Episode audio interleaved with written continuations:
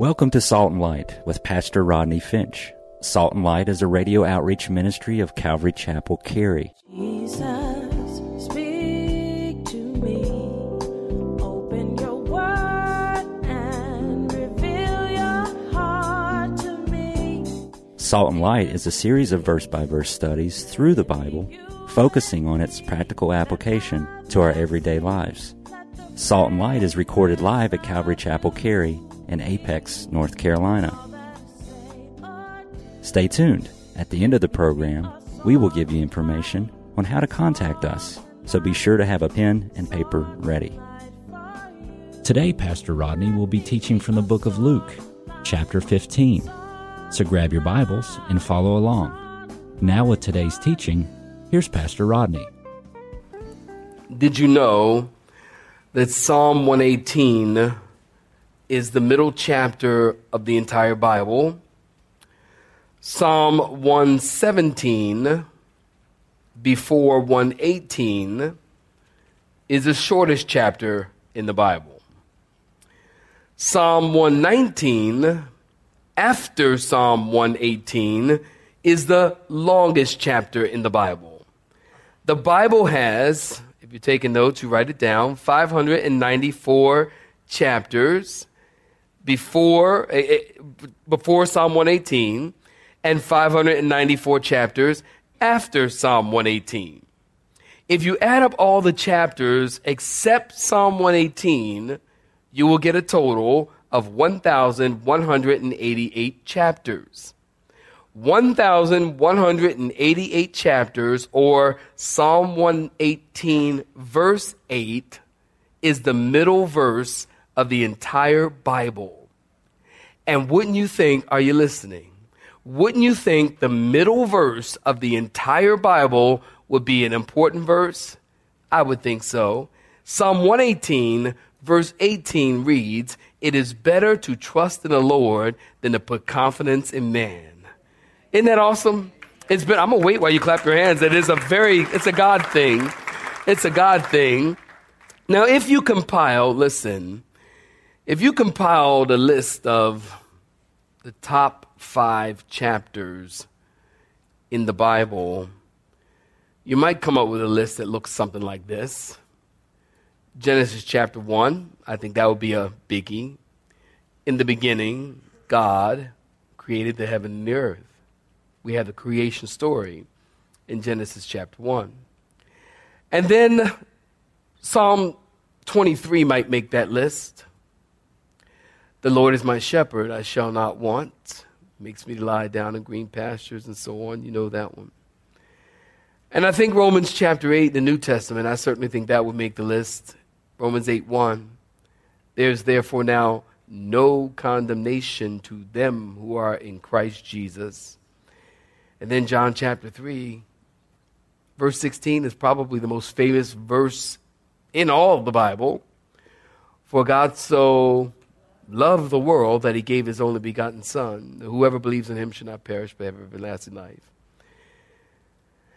And I think that in this top five list of chapters in the Bible, I think that Luke chapter 15 might make it in that list. What we have here in Luke chapter 15 is Jesus gives us, are you taking notes? You want to write this down. Jesus gives us three parables. And the one woven theme of each of the three parables is something is lost and is found. And when it's found, there is rejoicing. Did you get that? The three parables in chapter 15. And in each of the parables, the one woven theme or the one fiber or thread that weaves through each of the parables is something was lost and is found, and when it is found, there is rejoicing.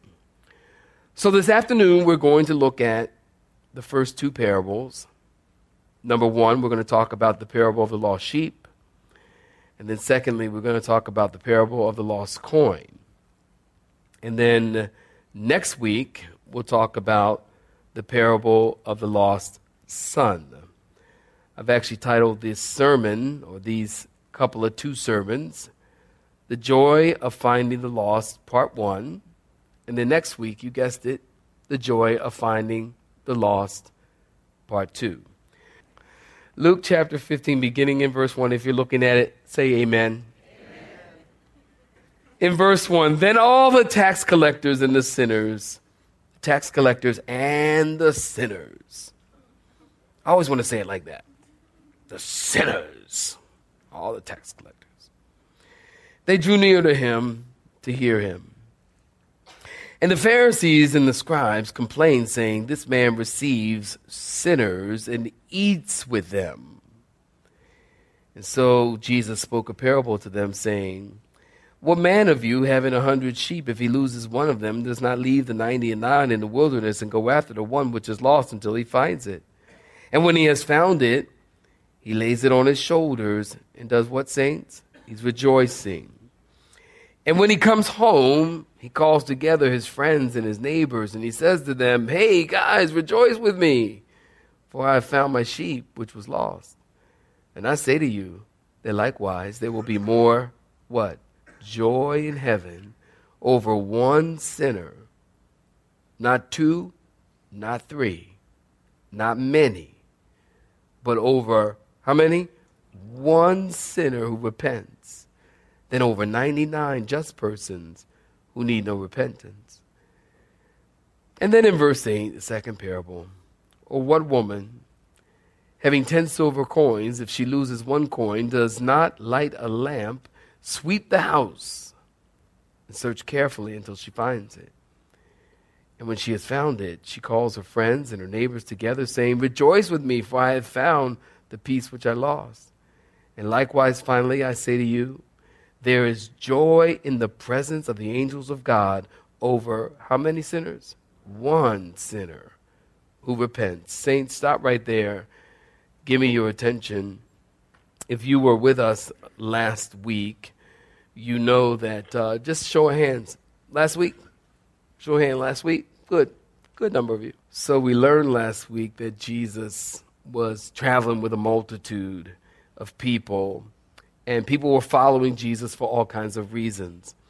And then Jesus kind of stops, if you will, and he starts to talk about the demands of discipleship or defining what discipleship is and talking about the cost of discipleship. And we kind of outlined it as uh, Jesus told us that if we want to be a disciple of His, and we're going to have to love Him supremely, number one. And then number two, we're going to have to live like dead men. And then thirdly, we're going to have to consider the value of a good finish. And then number four, we're going to have to surrender to the stronger king. And then finally, number five, we talked about stay pure to preserve goodness. Again, if you can pick up a copy, you should today. So Jesus is still walking and talking, and the makeup of the crowd changes. Are you getting that? Now there's sinners and tax collectors and Pharisees and scribes are drawing near. Now, tax collectors in the Bible are the same as publicans. So someplace you'll read publicans and someplace you'll read tax collectors. They're all the same. In Jesus' day, it was like the IRS. And, um, and they were hated in Jesus' day. And let's just say um, the IRS is not like the whole bunch in our day. Let's say it like that. So these publicans, they were not liked and tax collectors were a much hated people. Notice there were also sinners drawing near to Jesus. Now, the Pharisees considered, are you listening? The Pharisees considered anyone who they didn't deem holy was a sinner. Now, in the Greek language, this word sinner is just not like your ordinary run of the mill sinner. I guess if you could have what you call an ordinary run of the mill sinner, I'm not really sure what that is, but they're not uh, the ordinary run of the mill sinner, if you will. These guys were notorious sinners. These guys were famous for their violence. Notice in verse 2, go ahead and peek at it in your Bibles, if you will. The Pharisees began complaining, saying, This man receives sinners. Now, I like to call this, you might want to write this in your margin. I like to call this the gospel in a grumble. The gospel in a grumble. They say, This man receives sinners. Listen, he did and he does receive sinners, and I'm glad about it. Can I get a witness? He did and he does, and I'm glad about it. These religious people didn't receive anybody that didn't look like them, talk like them, act like them, wear the same clothes as they did. And they said that this man receives sinners, and notice, and he eats with them. And that's a big thing. You see, they're accusing Jesus of eating with sinners. Now you ask, why? What is the reason that they're having such a conniption over Jesus eating with sinners? Well, we've got to understand this is a cultural thing. In that culture, when you sat down to eat with someone, you were entering into fellowship with that someone. There was kind of communal eating, you might want to call it. Like in our day, we can't even relate to this. I mean, we go out and eat, and we go to a restaurant, and they have our own place settings, our own fork, our own knife. You get your place setting, they get their place setting. Everybody has their own place setting. But in Jesus' day, when they ate, everyone ate from the same bowl. Like there might be a bowl in the middle of the table, and they would, um, you know, have like a, a piece of pita bread or some kind of flat bread or whatever, and people would just kind of tear off a piece of bread, and then they would take the bread and kind of dip it into the bowl and just kind of grab whatever's in the bowl. I don't know why. Every time I think of this, I think of like cream spinach. Like, I don't even know why, because I don't even like cream spinach. But I think of like cream spinach in, in the bowl, right? And though you take your little piece of bread and you just kind of grab in there, and then everybody would just grab a little bit and they would just kind of. That's my nasty noise eating sound. And, and you know, just, you know, and then they would take the bread again and then you would go back and, and you would kind of double dip. You know, and you know, at your parties, you're like, no double dipping you know, no double dipping, but you would kind of take it and you go back and you, and you take a little bit more and, and, and, and, and, and, and you would, you know, and then the person over here would take a little bit and, and everybody was eating from the same bowl. And thus, if you will, in effect, everybody was sharing the same spit. Isn't that gross? Aren't you glad you came to church today? Isn't that great? You just go home. What'd you learn today at church, honey? Oh, we we all share the same spit. But everybody would share the same because you're all dipping into the same bowl. And thus, listen, there is fellowship and there is unity and there is oneness because you're all kind of sharing the same bowl. And that was the idea here. And that's why, listen, the Pharisees was having such a conniption because Jesus is fellowshipping, eating from the same bowl with sinners, tax collectors people that they didn't like. And so they looked at Jesus and they're shocked that he would eat with sinners. Now, get this. Here's a side note if you're taking notes, Bible students, listen. All three parables are in response to the statement. Did you get this? Jesus receives sinners. When they made that statement, that is when Jesus began to speak in parables. And you'll notice as we move through the parables, the lost sheep, the coin, the son, the object that is lost becomes more valuable and they increase in value. You notice that. Number one, we'll talk about the parable of the lost sheep. Now, if you're taking notes again, the word parable is from the Greek word parabole. Parabole. It comes from two words, para, which means to come alongside, and bole, which means to throw or cast. Para means to come alongside. We have in John chapter 16 where Jesus said the Holy Spirit, that Greek word there is paraclete, not parakeet. Don't get it twisted. Paraclete. I remember one time I was talking to somebody, I was telling them last service, I was talking to somebody and, and they just knew they were spiritual. Just spiritual. And they knew the Bible and they were just I don't know what they were trying to do. I don't know. Impress me with their Bible knowledge or something. I don't know. And uh, they got the, oh, yes, yes, the Lord is so good. And oh, and they got to talk about the Holy Spirit. And yes, when the parakeet comes along. And I said, it's, I'm looking at them like, then they looking at me like, why am I looking at them like? I'm like, it's not parakeet. And they said it twice, actually. That's what drove me nuts. Okay, one time is a mistake. Two times, you just don't know, okay? Y'all know what I'm talking about. Two times, you don't know. So it drive me crazy. I was like, okay, it's not parakeet, it's paraclete. The, the Holy Spirit is going to come alongside. Do you understand that when you are sharing the gospel with people and you are telling them about the goodness of God and the love of God and that they need to repent, that they need to come to Jesus, they need to turn their hearts to Jesus, do you realize that without the work of the paraclete, the Holy Spirit to come alongside of them and convict them of their sin, they cannot be saved?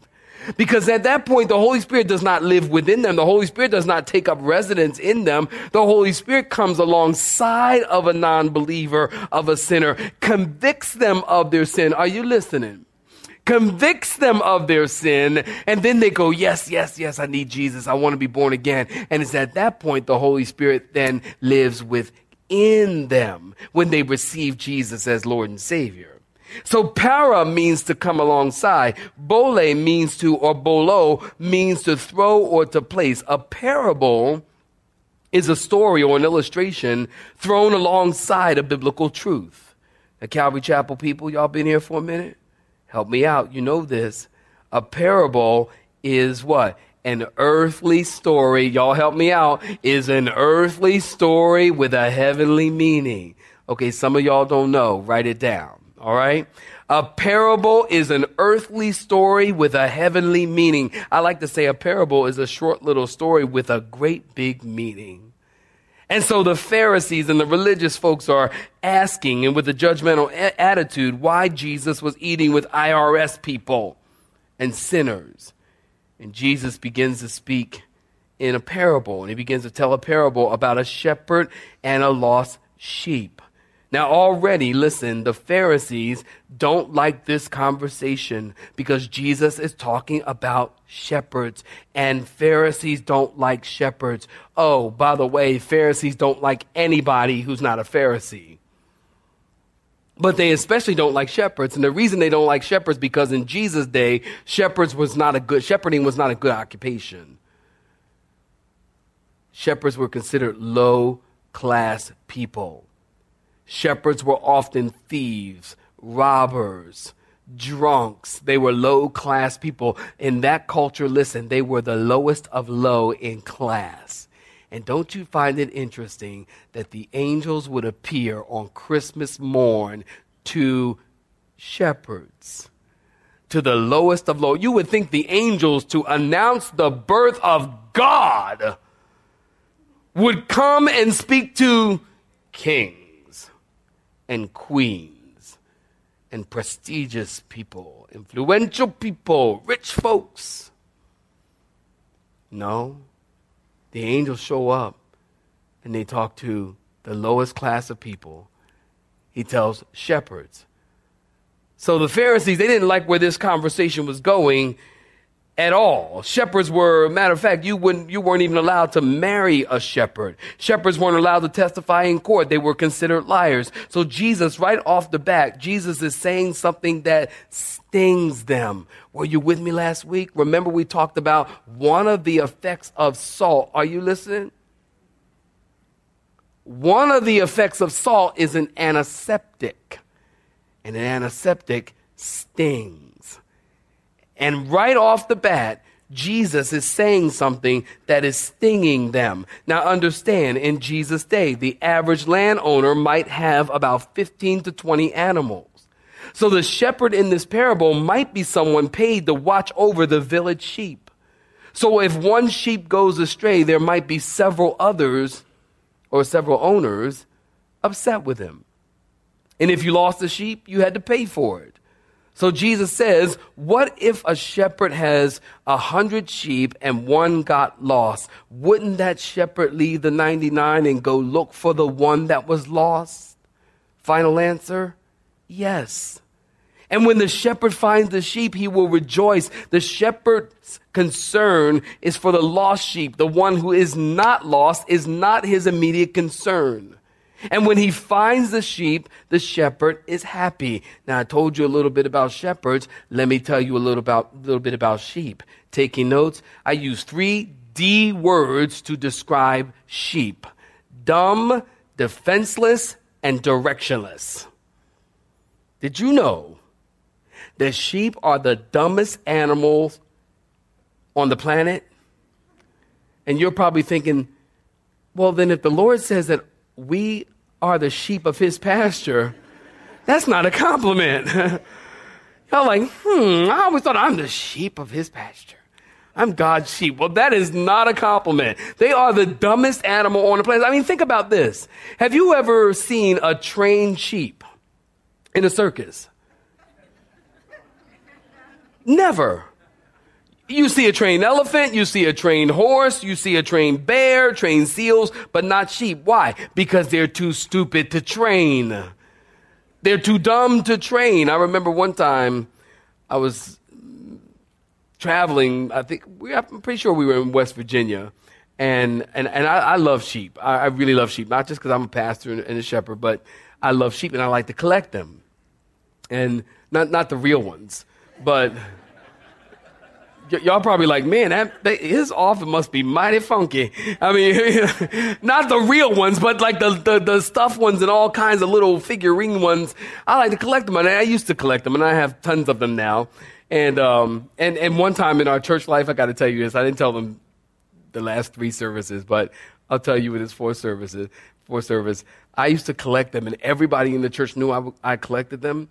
So people, honestly, I had to stop, like, tell people, okay, I'm no longer collecting them. Because people were like going on vacation and finding the weirdest. I got salt shaker sheep. Somebody bought me sheep pajamas. Now, you ask me, you think I'm gonna go to bed with my wife with sheep pajamas on? She'll be like, what you? You better get away from me. I had a sheep pajama that had a little thing that goes all the way down. I had a sheep like hat to wear to bed with the little ears like this. I'm like, y'all trying to make Pastor look like a fool. I had sheep pajamas. I had sheep. I had a sheep bank, like a little bank thing. I had all kinds of stuff. I, I was getting weird stuff, y'all. I'm like, you know what? I had to tell the church, okay, stop. I'm no longer collecting sheep, okay? Stop buying them because they were buying weird stuff that I'm like putting it in the weird stuff drawer. Like, what is this drawer, you know? So, but I love sheep and I love to collect them. And when I'm traveling, if I see like a, pasture of sheep, I'll, I'll stop because I just like to watch them. Sheep are interesting to watch. And, and, and I, will pull over. So this one time I pulled over and pulled over side of the road and, and there was a bunch of sheep there. And there's this one sheep, he, he was like staring me down. So I, I was like, you know, I was like, here, sheepy, sheepy. Come here, sheepy, sheepy, sheepy. And that sheep was looking at me like, what? It, it just wouldn't come. Sheep are, are stupid. Sheep are, you ever see the sheep on TV and they're all nice and white and they're all clean and stuff? Sheep are filthy. So if they're all white and clean, that means somebody cleaned them or the shepherd cleaned them. Sheep are also, get this, directionless. They are directionless. Sheep will follow each other off a cliff. Now you would think if you are in a line of sheep and one sheep is the head sheep, he's out there, and all of a sudden he just falls off and disappears you would think one of the sheep would say, you know what, we should stop walking. It makes sense to me, but they don't. They keep walking and they, they will follow each other off a cliff. They're just like bang, bang, bang, bang, boom. And you know, the sad thing is, listen, I see that in church too. Isn't that true? Sheep follow each other off a cliff. So this person gets upset with whoever, whatever, for whatever, who knows. But then they tell their friends and they tell their friends, and oh, we all need to leave that church. And I've seen people leave a church and they don't even know why they left.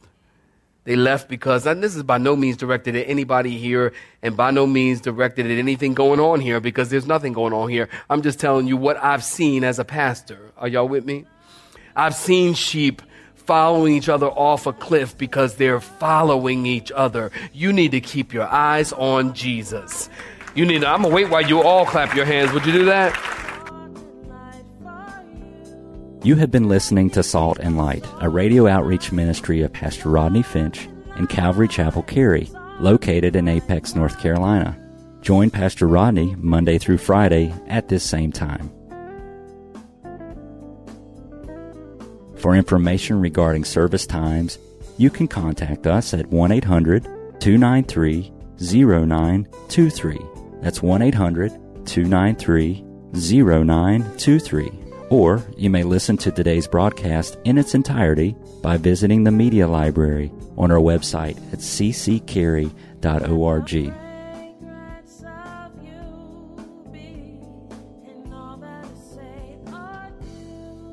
We would like to thank you for tuning in to Salt and Light and pray that you have been blessed.